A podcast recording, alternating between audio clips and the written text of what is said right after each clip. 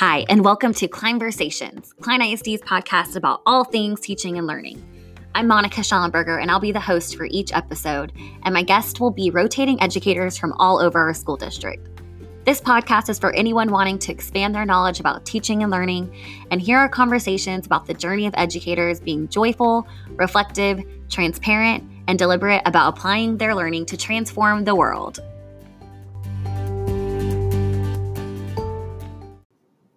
Our guest today is Kayla Zitzman. I'm excited to have our first instructional specialist on the podcast.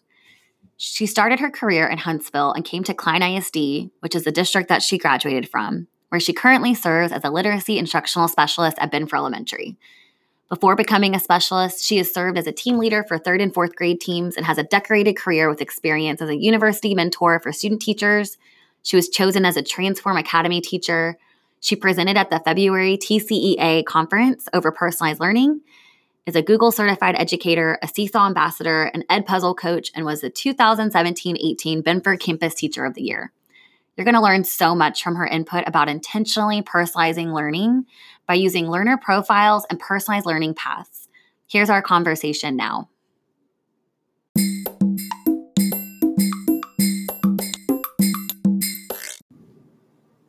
All right, so let's get this party started with welcoming our first guest. Welcome, Kayla, to the podcast. Hi, thank you. Yes, I'm so excited to have you here and talk about intentionally personalized learning for students. Yes. Um, and so we'll just dive right in. I've heard that you're kind of a guru for learner profiles in your classroom. And so I just want to talk about what kind of started you on this journey to personalized learning for your students and what made you put an emphasis on this type of learning. Yeah, absolutely. So, um, I started my career teaching in Huntsville, and I was blessed to start out right away with having a, just a ton of access to technology. Um, and so, right away, when you're when you're delving into that type of environment, you really are either going to sink or swim as far as using the technology um, the way that it's designed to be used. Um, and so, right away, I went to a project based learning training um, and I kind of started there, mm-hmm. the beginning of my career. Yeah. Um, it's sort of an avenue of personalized learning, um, but not really based on academics. You might have student choice involved in project based learning, and um, I was really big into that for a few years. And then the whole Google Classroom thing kind of blew up in education, um, and I moved to Klein and really started to um, get curious about this whole personalized learning thing. I was part of Transform Academy. Um, I was working on a team of teachers who were just amazing, and we all wanted to, you know, start using our technology in Klein um, as best we could. And so um, we just really started to get curious about personalized learning and um, differentiating. You know, is was something that we were familiar with, but differentiation and personalized learning was kind of different, and we were we were starting to realize that. Um, and so the team that I was on with Jennifer Turner and Amy Rorick, we just we the three of us just decided, you know what, let's start small and try this, and um, so we just took the dive, and and um, it, the time that we decided to start doing personalized learning was right around our nonfiction unit. Okay, uh, we were able to, you know, really target what our students mm-hmm. needed, and um, you know, start trying to personalize for each student and their pathways. Okay. So I love that you talk about how differentiation can be different than personalized learning mm-hmm. because mm-hmm. you know differentiation was such a buzzword for so long. Right. And I remember when it came out, it was like this big word. It was like the magical word. Like, what does this mean? Right. Like everyone's like, ooh. And then over the years, I just saw so many definitions. And as a teacher, I struggled with what does this mean? And every campus I was on or team, etc., everyone had a different look. So mm-hmm. when you say differentiation kind of came out to be a little bit different than personalized learning, mm-hmm. what do you think about that? Like, why do you think it's diff- different, but also connected in a way? Yeah. Um, so when we, you know, we were really good at breaking down data mm-hmm. and, you know, looking at, okay, let's let's look at this assessment that we just did okay. and how did our students perform um, you know what were our lowest TEKS and then you know what then what to do with that data you know there's there's you can have great conversations around data and then not go anywhere with it mm-hmm. yeah um, and so you you know you can kind of just walk away from the table or walk away from the plc going okay well we need to work on these four skills and yeah. not really have like a direction Um, and so we took the four skills and broke it down even further and talked about okay, which students in our classroom performed weakest at these levels. Okay. Um, and then with the technology that we have, we decided to do HyperDocs Okay. um, to personalize the learning. And so, you know, it's it's a big kind of undertaking. Yeah. And you know, we we wanted to just start small. Um, and so, you know, we stayed late and we worked hard Yeah. and we tried to get these four hyperdocs done according to um, the four different skills that our students needed. Okay. Um, and then we were able to just kind of start there. And so each kid had their own pathway um, with these four hyperdocs that we designed. So that's what I love about this the way that you guys approached it is you're not saying that all what 20 something kids that you had had their own pathway. Right. You're saying there were four Right. and we could still personalize the students' pathways by sticking them on in, in one of those 4 Mm-hmm. It's still better than one. It's still better than two, but it doesn't mean you have to have 23 right off the bat. Exactly. And I love how you're simplifying a very complex um, tenet of personalized learning by saying, Mhm. look, like we looked at the data and we didn't just walk out of the room. right. Um, but you said you had the four skills and you looked at the the weakest students, Mhm. and then what were the other three pathways? So, So- those weakest. So we had four the four of the lowest performing standards. Okay. Is what we designed our four pathways on. Um, and so not every student was was on every pathway. Okay. Um, and the students who didn't need to be on those Okay. pathways were offered enrichment projects Love it. according to the standard still. So like if one of the standards was cause and effect, then we had an enrichment project and that's kind of where like my project based learning sort of sort of thing came in. Um, you know, we had some different choices built in for those students who didn't need to be on those pathways that week. Um, so the unit took us four weeks to complete because we had those four pathways and um, it was just it was amazing to see the students learning that way Yeah. um, and it after that we like didn't want to ever go back and so I know that um, HyperDocs is a popular activity people use Mhm. consistently, and it's everywhere. But I know there are people out there still that don't know what a HyperDoc is. yes Um, I was actually having this conversation last night with a teacher, and they were like, "I don't know what a HyperDoc is." So, um, and then really, I don't know if you can answer this question: What's the difference between a HyperDoc and a playlist, or would you use those interchangeably?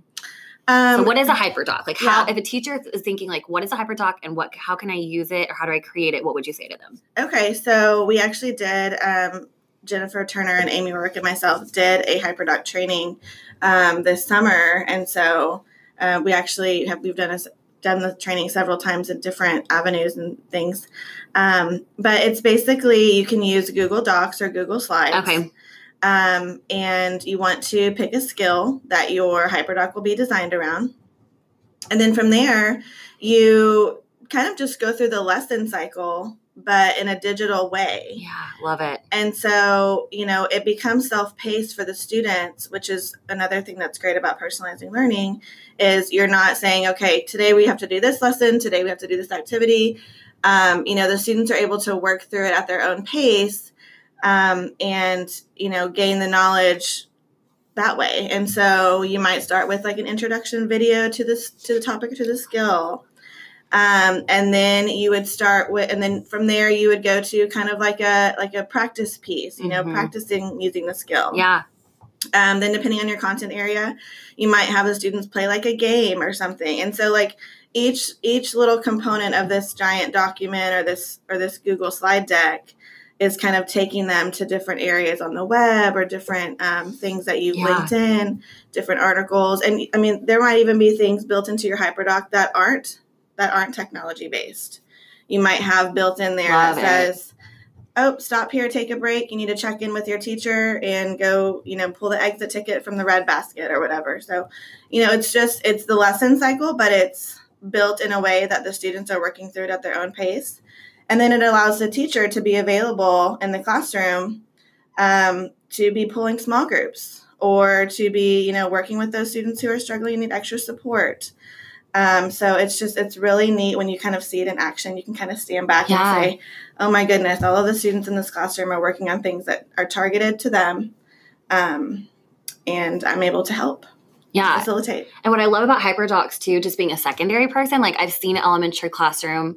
My twin sister taught kindergarten for years. Mhm. And just being in there, I was blown away the first time I got in there and there were stations and, and things like that going on. But this can be applicable for secondary teachers. Oh, absolutely. And teenagers would love this, and tweens and intermediate school would love this kind of activity. So, um, we didn't have these when I was teaching still, but I wish so badly we did because I just wish that um, I could have used something like this because I love the idea of HyperDocs. Mhm. So, speaking of student pacing, and I might be jumping ahead of us in a conversation, when I when I see I may be a teacher who hasn't used learner profiles before, and we'll just go the HyperDoc route as we were talking about. Yeah. How do you fit the pacing of what you need to cover and really making sure these learner profiles stay within your scope of sequence? So, Mhm.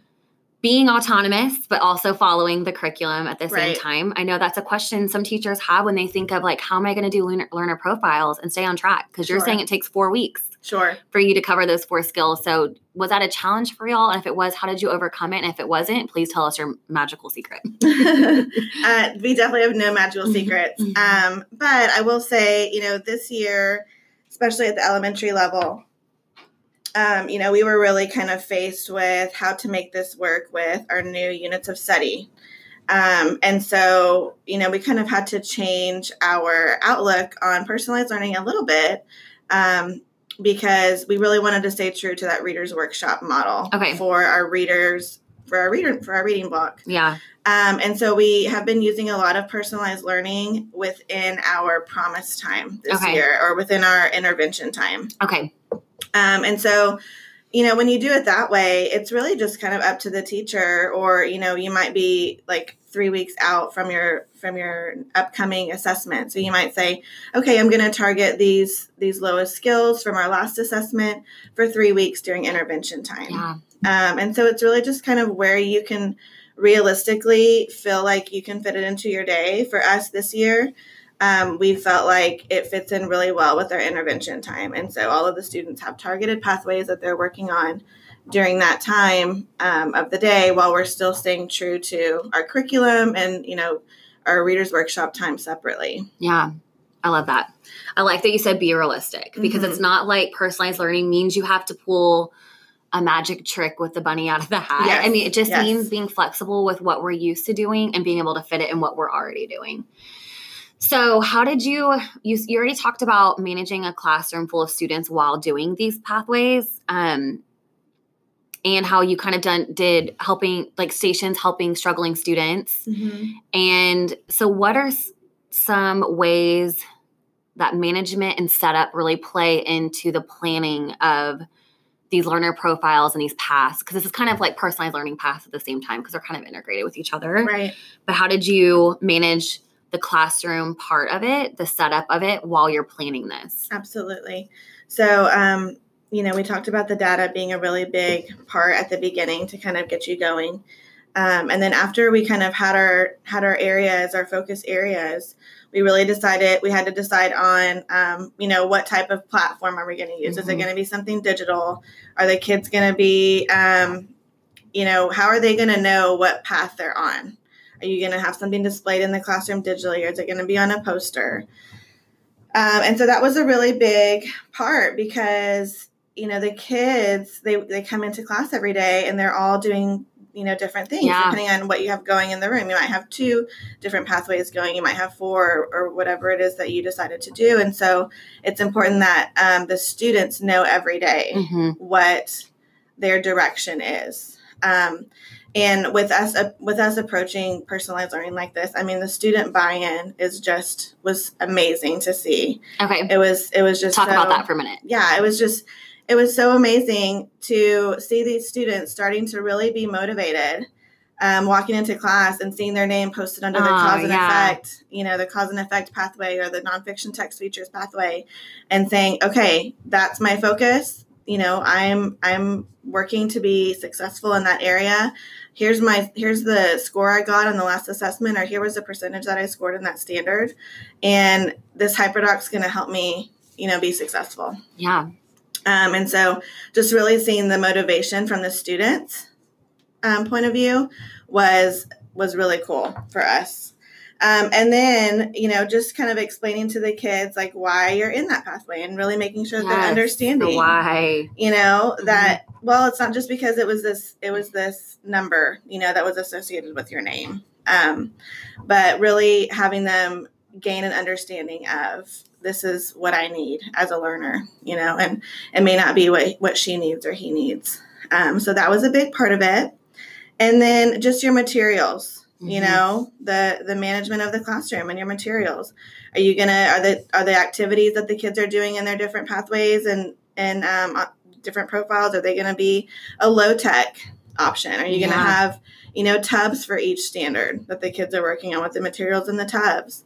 Is it going to be a digital resource like we've been talking about? Is it going to be uploaded in Google Classroom or in Schoology? Yeah. Or, you know, what's your platform going to be for the students to be working through? Um, so just kind of making those decisions.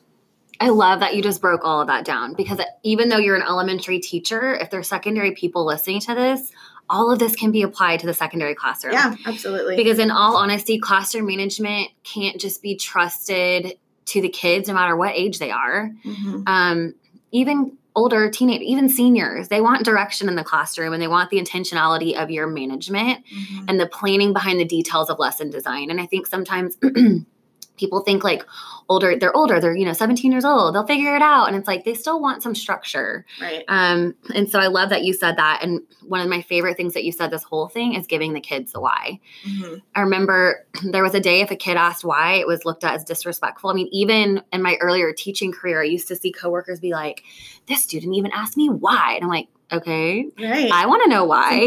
I'm an inquisitive person. I want that information, but it just helps people to make a connection mm-hmm. to the actions that they've been asked to do. Right. And so if you look at it from that standpoint, instead of they're disrespectful or they're wanting too much from me, I think that takes off that old look of these kids can't ask me why. Just give it to them yeah. right away. And then they can have that buy in.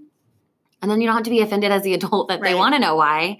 Um, and it definitely makes their actions um, take place more successfully when they can know the reasoning. So right. I love that you said it, that. It was it was a really neat um, kind of story that we were uh, we were probably like in week two of um, the pathways at this point and you know the students who maybe didn't need a pathway it was because they scored like in the 80 range or something we were offering the extension projects for students that were in that higher 80 range well i had a little girl come to me and she said missy can i um, you know, I, I, scored an 80 on the on the cause and effect um, standard, but I really would like to to improve in that area. You know, so I mean, talk about student ownership. Yeah, how old is that kid? Oh, like eight year old, eight, eight nine years old. you so know, third sweet. grade. I mean, yeah. wanting to wanting to say, you know, I'm aware that I was in the 80 range, and I want to be even better.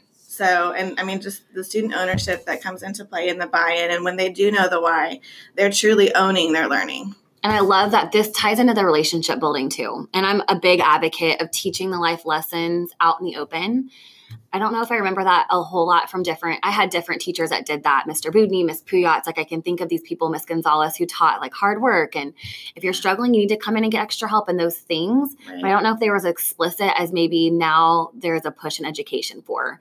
And I think it's the former coach in me too, wanting to teach like explicit leadership, like yes. you are brave and yes. you have integrity and you need to want to improve because I think we need to break that mind frame of some students who are like, you know, I have a 70, so it's good enough. And it's like, no, you want to be more. You have to yeah. have ambition and that drive. And I just, I think it's so good to teach them at age eight. Again, coming from a secondary standpoint, I love that your eight year old yes. said that because yes. it's like, what is that kid going to look like when she's 16? Exactly. She's gotten that lesson so early on from awesome educators like you. And I just, my heart soars hearing that because I don't know if that was present when we went to school. You know, and you know? I, yeah, yeah, I mean, and that's why I feel like that story is just it's so cool because yeah. it, you know, you didn't see that, and you didn't you didn't really see the kids kind of buying in and owning it the way that you do in this sort of model. So, and it's not a knock to old anyone who used to be an educator Absolutely. back in the day or anything like that. It's just the way we move towards there's a push for college and career readiness. And it's not just with our high school students, it's all the way through. I think that kind of infiltrates down into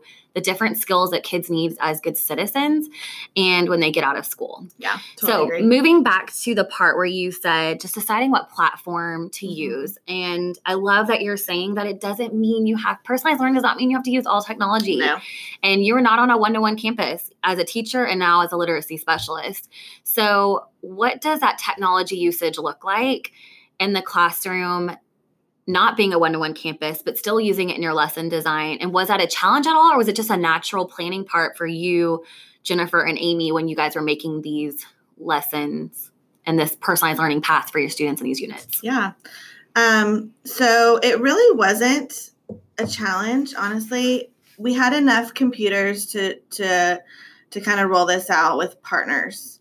Um, and so all of this work was done in partnerships. Now we did have to get creative Okay. um, in the fact that you know I may have an odd. I mean, this is just like Right. logistical stuff, Yeah. but like I may have an odd number of kids in my class who Yeah. this pathway. So let me go over to you know Miss Turner's class and see if she has um, another student who could pair up with one of mine. So and and that was even fun for them, you know, to kind of be able to oh I'm going to go to Miss Turner's class for this time because my partner's in there.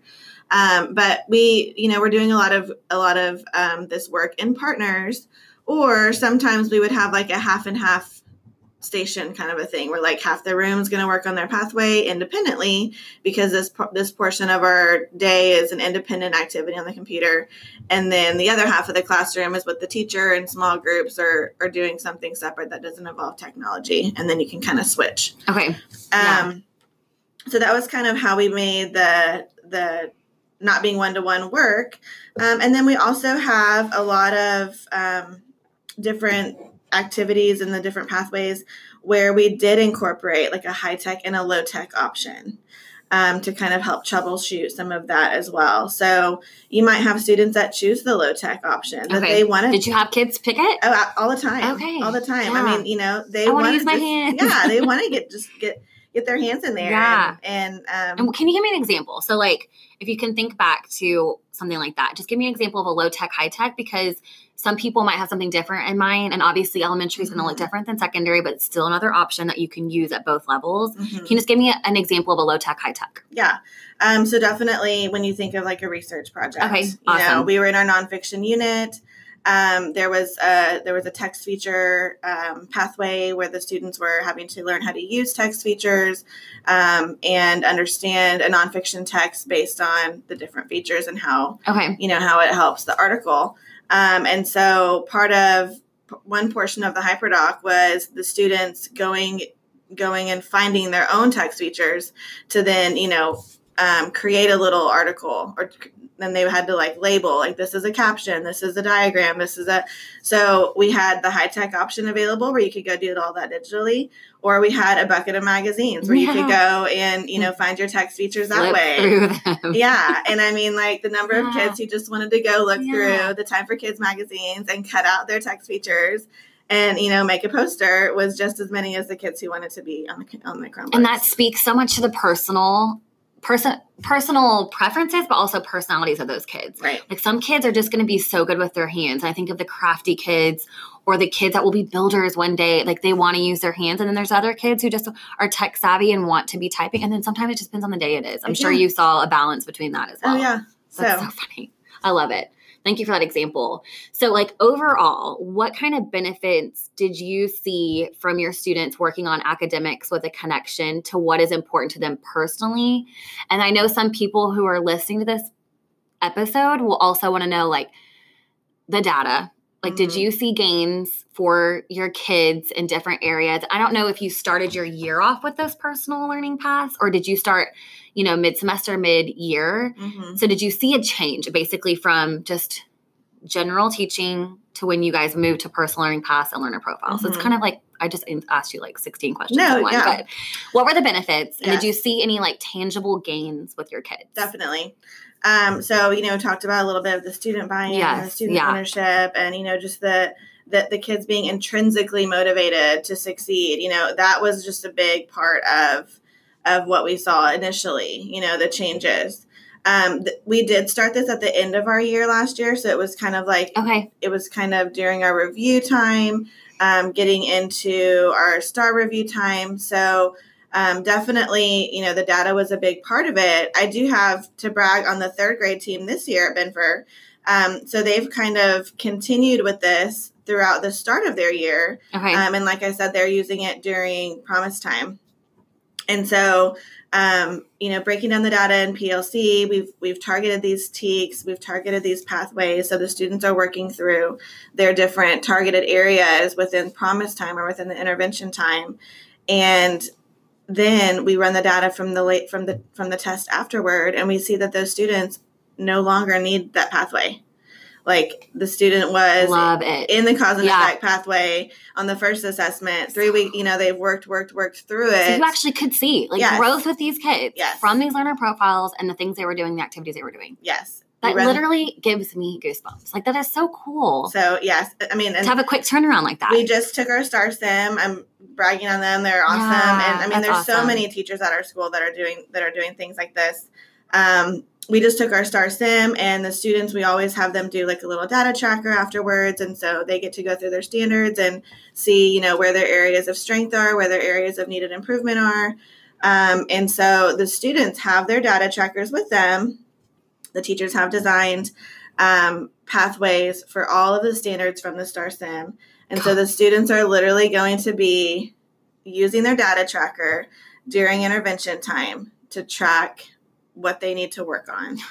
Um, Did they work? Okay, so my first logistical question is: Did they work on those as a team to do all absolutely, of the? Yeah, that this is, is, not crazy. something that you're that You're gonna do overnight. you're gonna No. do overnight, and it's not something that you know you You do by yourself. tackle by yourself. Yeah, you've really got to be able. Teamwork. you got to be willing work. to you know kind of fail forward together and be out of your comfort zone and try something that's maybe a little bit new and uncomfortable um, because yes it does take a team to really to really get it planned out Okay, I just love all of that conversation around the learner profiles and personal learning paths, and I know it's going to help anyone who's just thinking about it or wanted to dive more into that topic. So, we're going to kind of change our route here, Yeah. and we're going to go into our closing of our podcast. And this is one of my going to I know it's going to be one of my favorite parts of these episodes. But what is one favorite thing in education right now? Um, Of yours. so- So one favorite thing education um, for me is really just the people. Mhm. You know, I'm in a new role this year, um, and I get to kind of see what's going on all over the campus and work with so many amazing teachers. Um, and so I'm really truly just enjoying seeing the teachers like putting themselves out there and you know really caring about you know getting better at their craft and they're not just showing up you know out to work every day to like do this job like they are there because they love kids and because they care about kids and they're there and they're they're becoming forever learners and you know they're really working to you know to i have teachers come to me all the time you know i need i, need suggestions Yeah, on this or i need suggestions on that and um, just just really seeing the teachers kind of you know working and being innovative and trying new things and it's it's it's inspiring to work with people like that um, and so i've really just enjoyed you know being a part of that collaboration and sharing ideas and um, being a part of that culture And I bet you that makes your first year out of the classroom so much easier. Yes. Makes it easier to come to work. Yeah, I mean, it's those are the type of people that, that we want in classrooms. Yeah. You know, those are the type of educators that we want, and those people who are here to to better themselves and to better their career and to better, you know, what they're doing in the classroom, and not just coming to do this mundane task. You know, they're they're wanting to make things better for kids, and Which is every parent's dream for their Yes. child. Like, I just want a teacher in there who's going to care yeah, and give my child the best experience. So, Yeah. that's So- awesome. Okay, so then changing gears, but under the same realm, what's one favorite thing in general right now, like in the world? yes. so, um, just recently went to the TCEA conference, Yes. and I don't know if this is like a new thing or not, but this is like I've just learned about it and thought it was amazing. So it's a Google Slides Chrome extension, Okay. um, and it's called Remote for Google Slides. Yes, I Have downloaded that well Oh. from TCEA. Oh my gosh! Like okay, so- tell us why you love it. So you, um, it's an extension from Mhm. from the Chrome Web Store. And once you get it, um, you'll have this little button that pops up on the top right of your Google Slides. And so when you present with your Google Slide, even if you're, I mean, not formal presenting, even just in your classroom, um, you control the presentation from your phone.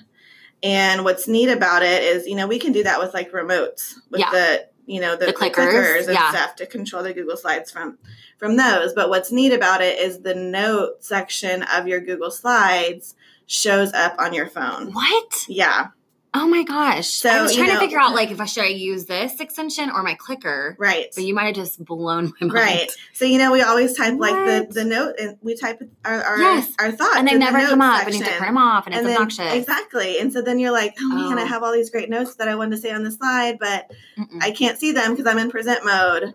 Well, this extension puts the notes on your phone. And so you've got the notes in your hand and you can control your slide I deck can't. From your phone. I don't think I'll ever use my clicker. And I have a very fancy clicker. I don't think I'll ever use it again. Coolest thing ever. Yeah. And it's on your phone. Like, so.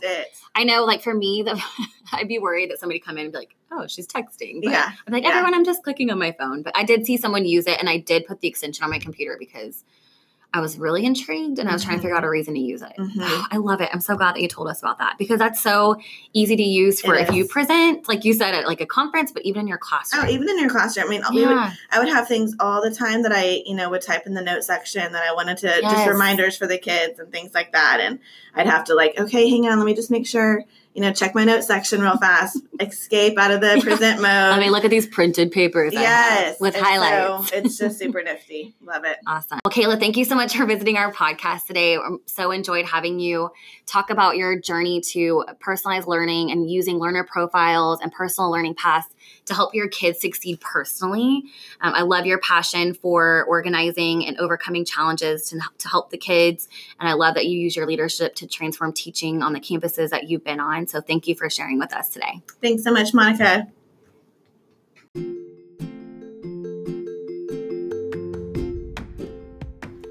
I hope you enjoyed my conversation today with Kayla as much as I did. I loved hearing about the tangible ways to make personal learning paths a reality for students in the classroom, how to be creative with the use of technology, and how much we use it, how the why of what we do is so important to the kids that we serve, and yet another tool, remote for slides, that will help the efficiency of anyone's presentations. I know I'm feeling inspired about her passion for the individuality of our kids and thinking outside of the box, and hope you are too. If you're enjoying our content, subscribe on any platform that podcasts are available Apple, Spotify, Stitcher, Anchor, and more, and leave us a review. Until next time, here's to taking our learning and transforming the world.